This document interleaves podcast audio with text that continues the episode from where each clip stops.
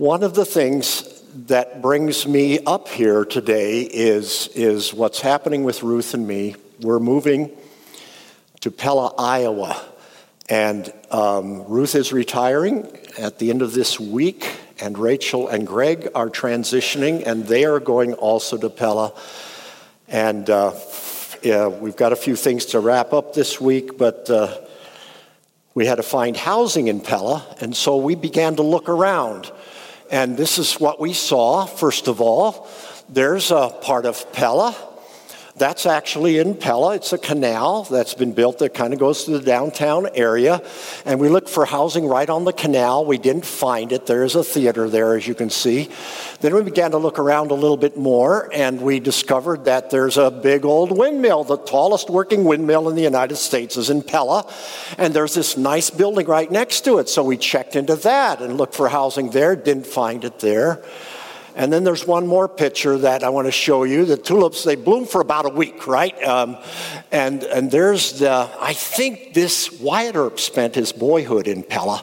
And this is the Wyatt Earp house. So we checked whether that was available for us. But uh, it wasn't. And, and so we did find something and uh, are, are moving there um, along with Rachel and Greg Truer. And uh, therefore, uh, kids as well. But I want to talk about the transforming Holy Spirit because it's Pentecost today. And, and Pentecost is a big deal. One of the things that I, I'm just doing right now is, is, is looking around one last time at all of you who are here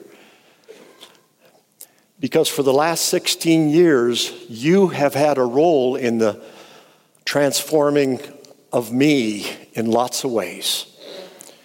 Uh, and that's one of the things I want to try to communicate uh, this morning that the Holy Spirit is at work among you and that you're doing that work t- among each other, that you've also done it with Ruth and me. Pentecost was a big deal. It was a big deal already in the Old Testament. There were these three major feasts or festivals that the Israelites would travel to Jerusalem for. One of them was Passover, uh, and a third one was this Feast of Booths, where they camped out and built little booths for them to be in for a week to remind themselves of the travels that they had to make between Egypt and then the promised land of Canaan.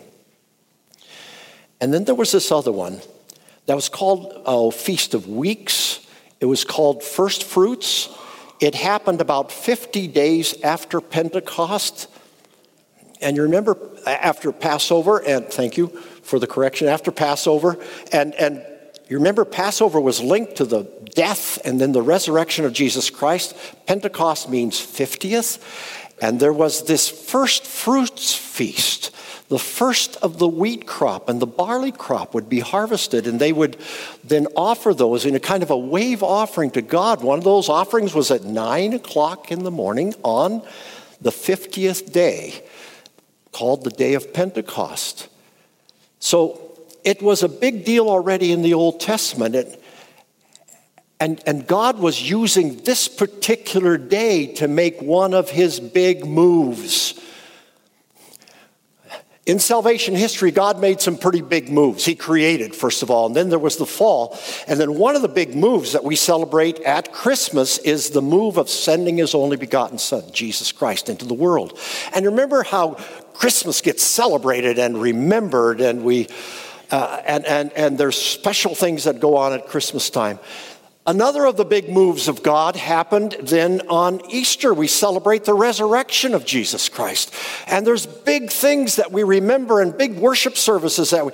Pentecost is another one of those big moves of God. Because Jesus told his disciples that he was going to have to leave them. He ascended, and 10 days ago, would have been Ascension Day. And then 10 days later, there would be the outpouring of the Holy Spirit. Or, or it's called the Holy Spirit would be the comforter and the counselor. the one who would baptize you, the one who would empower you. Now, Jesus at his ascension told his disciples, including Peter, uh, to wait, to wait for the coming of the Holy Spirit. And so they spent time in prayer. But Jesus made, God made one of those big moves when he poured out his Spirit to empower the people to be witnesses of what Jesus Christ has done. And it's on Pentecost that the Holy Spirit was poured out. It's recorded in Acts chapter 2. And let me just read for you the first 14 verses of Acts chapter 2, where Pentecost is described. When the day of Pentecost came, so this was a day when the people were gathered from all over the place to be in Jerusalem, to be at the temple. When the day of Pentecost came, they were all together in one place. Who was the day?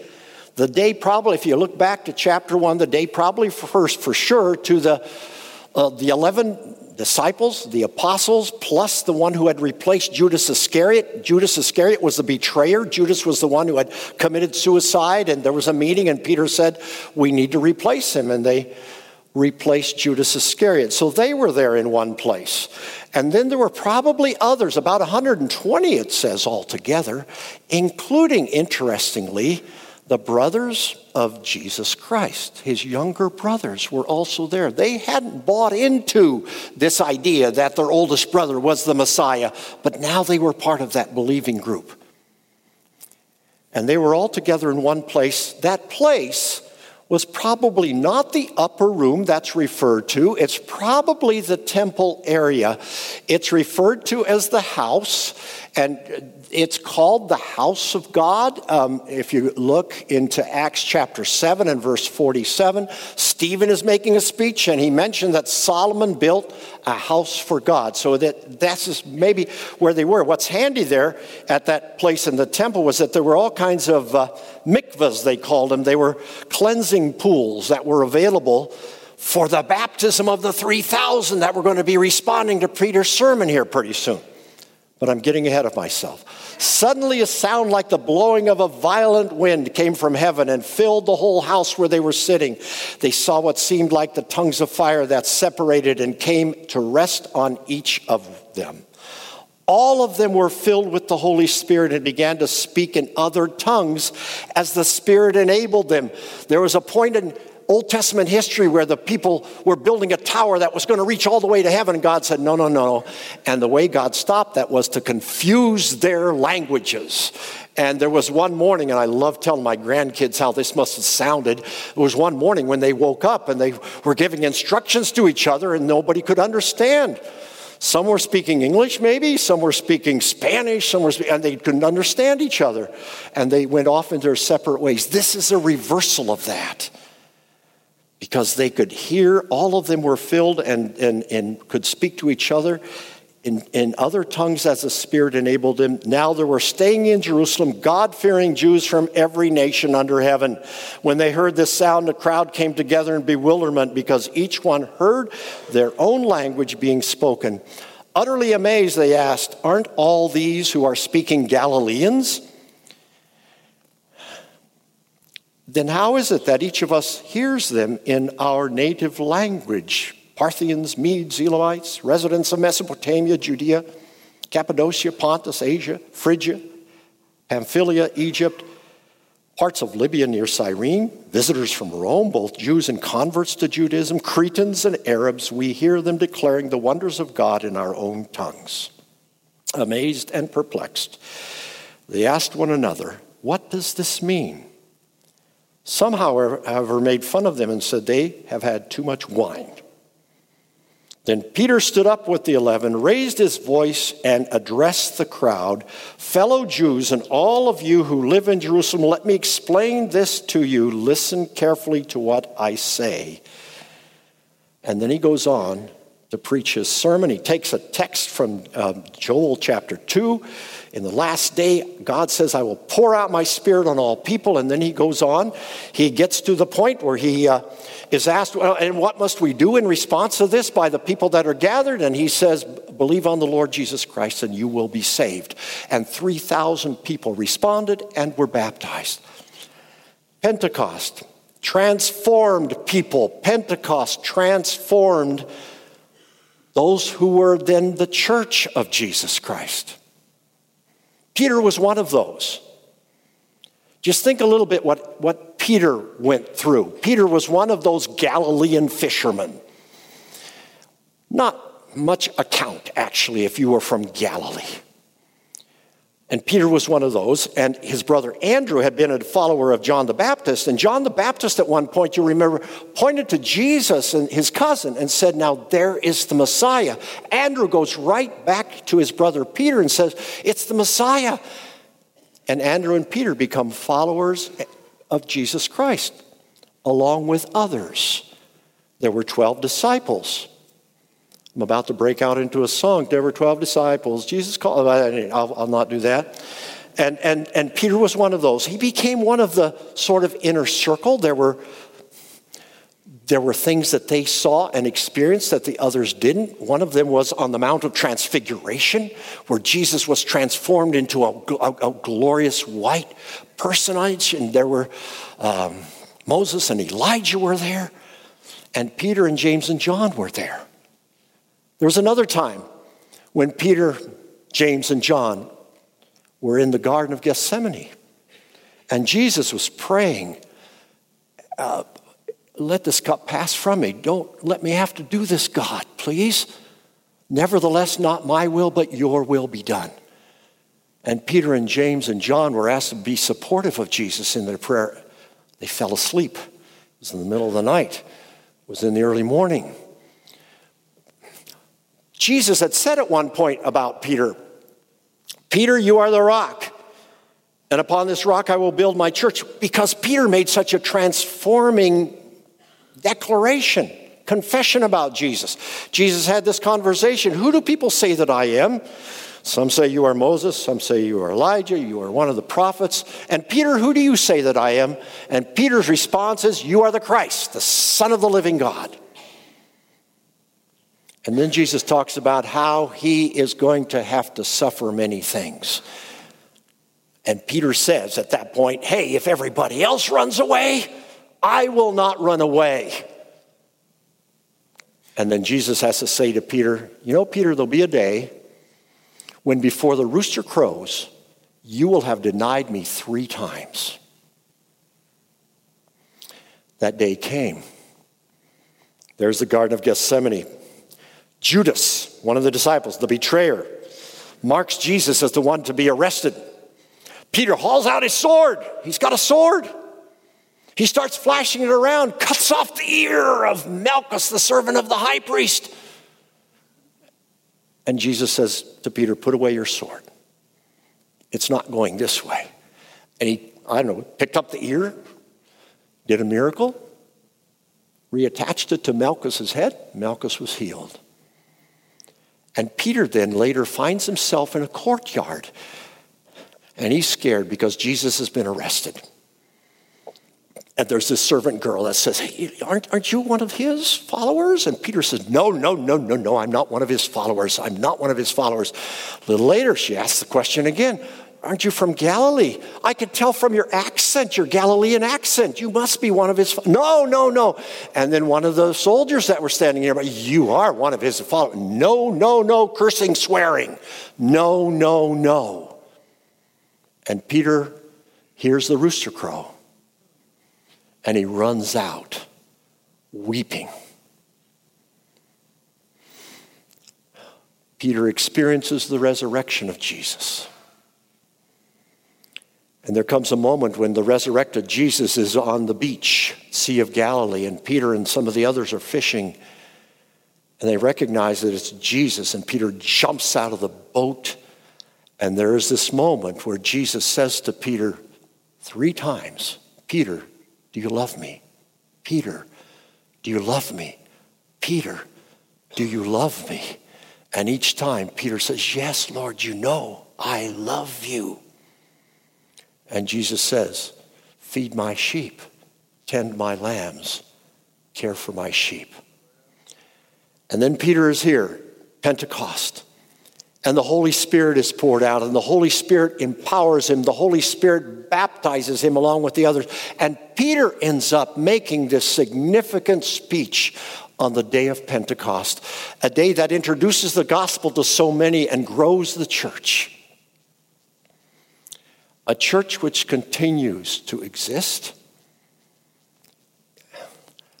a church which includes us, a church which for the last 16 years included Ruth and me, a church in which, in so many ways, I have seen evidence of the transforming work of the Holy Spirit.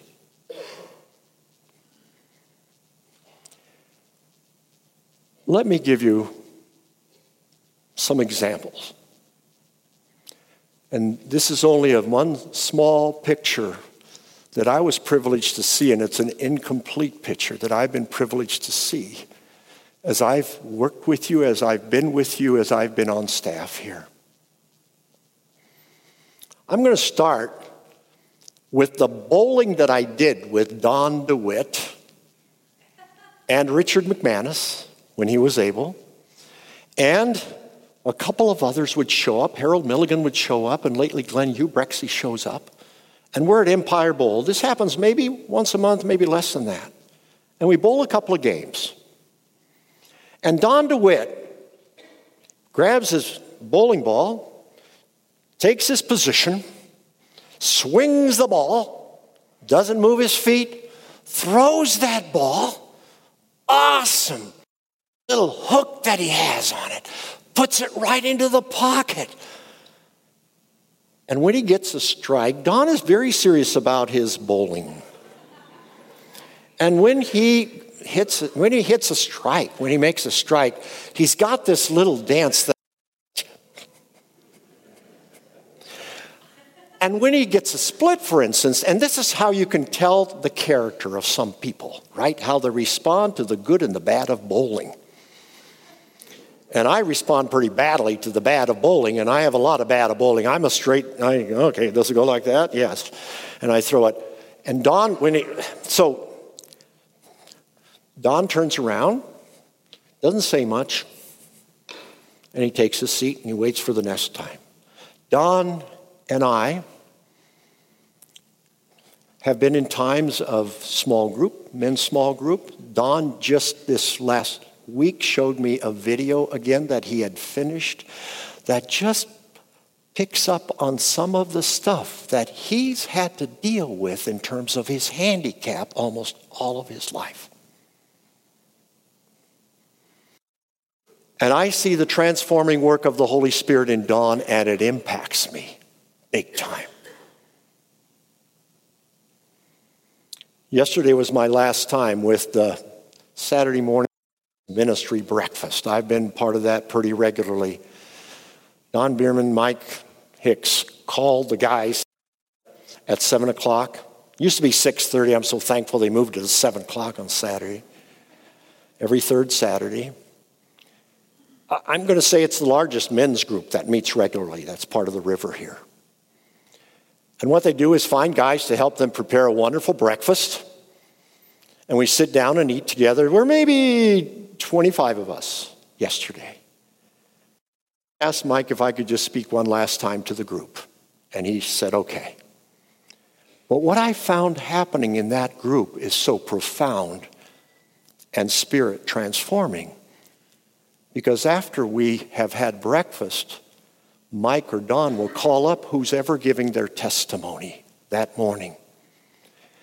And the testimonies that I've heard are just stories about how the Spirit has been at work in this person's life, sometimes bringing them from homelessness and addiction to a place where they now are able to be more faithful followers of Jesus Christ.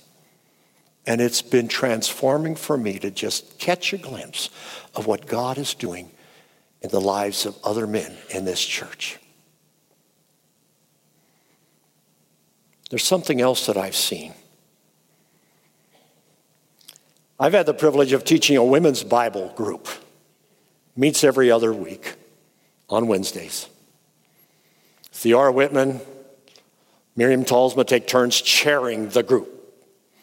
It's so interesting. They flip from one, there's about a, 10 or a dozen ladies. And we do Bible study together, and it is a group of ladies that have experienced life and have experienced losses and have wondered what God is doing in their lives. And then oftentimes, there's somebody else part of the group. Her name is Sarah Valilak. Roger Whitman goes to Riverside, goes pick her up, brings her to be part of the group. Sarah Valilak is the wife of Reverend Sisai Valilak, and Reverend Valilak goes back to Laos, his native land. And I, as Sarah asks for prayer for him and for the church there, all of a sudden my mind gets big. It expands. And there's some things that are happening in Laos.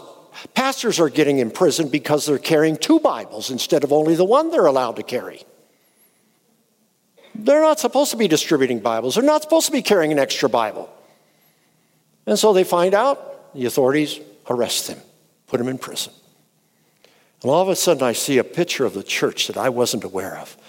And I see the Spirit's transforming power there too. And it enlarges my understanding and view of the church.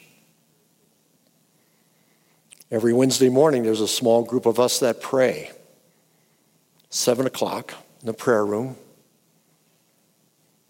And we kind of do a prayer travelogue through the ministers and the, the missionaries and the ministries that the river supports. And again, every time I'm part of that, I hear about the work that the Spirit is doing, the Pentecost transforming Spirit. There's been something else that I've seen. God has, has blessed me with work with a home, with a bed, with a wife beside me, with a wife who's been faithful to me for 48 years and more, and who, and I know where I can get, go to the bathroom. I got choices of two bathrooms in our house, believe it or not. Take a shower, food, enough money to go get some more food if we need it.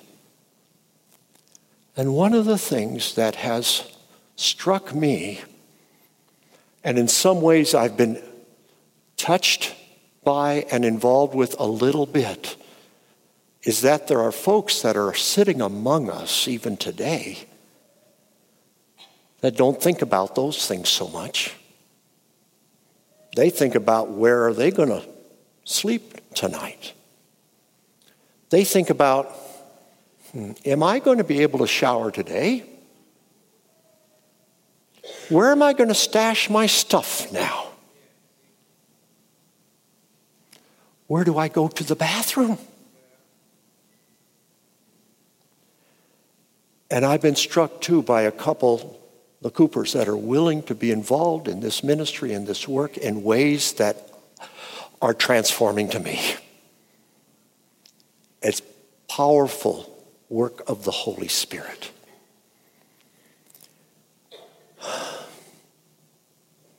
This morning, we were led in praise once again. I've said this to Beth.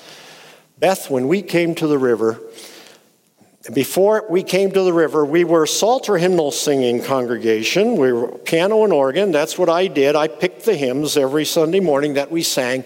We come here and not only are the words on the screens, but there's a whole praise team up here. And Beth is putting this together and is putting wonderful worship music of using songs that I had not heard of until I came here. And again, the Spirit's at work, transforming powerfully the life of this church. Some of the pastors here. Bill Beerling, he was here before I was, if you can believe that. He's going to stick around. Good friend, staff member. We would do home communions. We would go to the places of people that couldn't come to the river because they were in a care facility of some sort. And it was my job to put together the communion elements to put the little pieces of bread and enough grape juice to fill uh, a few little cups. And then what we did, Bill and I, we would go and, and sit with someone and we have a conversation, kind of catch up on where they are. And then Bill would give a meditation. And then I would distribute the elements. And Bill would speak the words. And we would have communion together. Powerful stuff.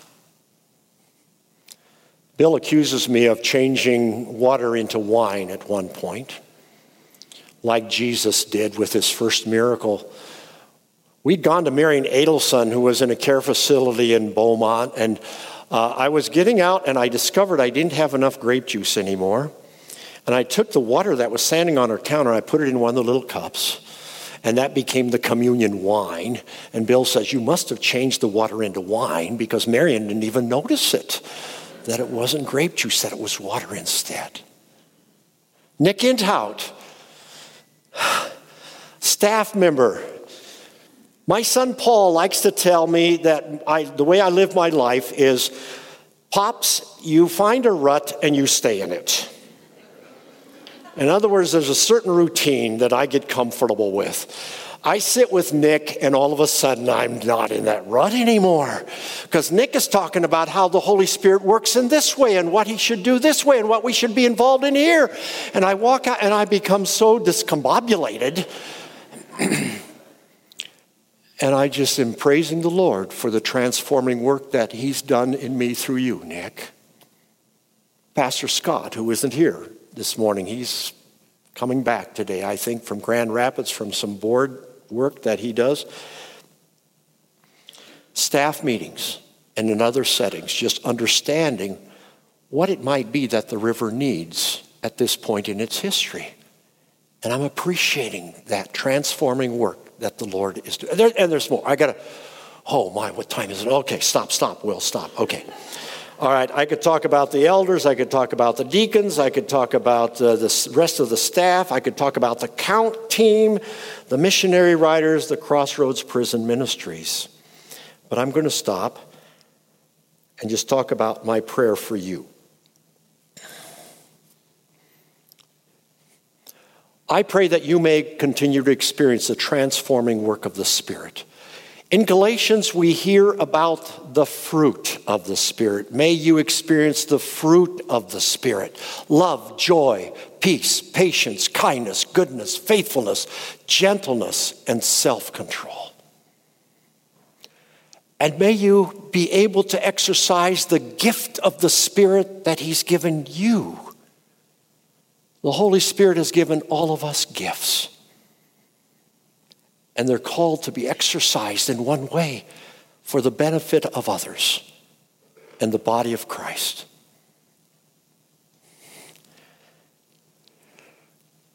And I think I'm just going to stop here by saying some words that I said yesterday morning as well. The words of, of the Heidelberg Catechism. Question and answer number one. Heidelberg Catechism, one of the documents of the Christian Reformed Church. It's one of the doctrinal statements. And it's, it's a wonderful document that gives an understanding of who we are before Christ, in Christ, and now what we're called to do. And it starts this way What is my only comfort in life and in death? And here's how it answers it. And I hope this is also how you hear it that I am not my own, but belong body and soul in life and in death to my faithful Savior, Jesus Christ. He has fully paid for all of my sins with his precious blood. He has delivered me from the tyranny of the devil. He watches over me in such a way that not a hair can fall from my head without the will of my Father, and a whole lot of them, I should just Spirit has been paying attention without the will of my Father in heaven. In fact, all things must work together for my salvation. The good stuff, the hard stuff that we've sung about already, work together for my salvation. And then it says, Because I belong to Him, Christ by His Holy Spirit assures me of eternal life and makes me wholeheartedly willing and ready from now on to live for Him. Amen?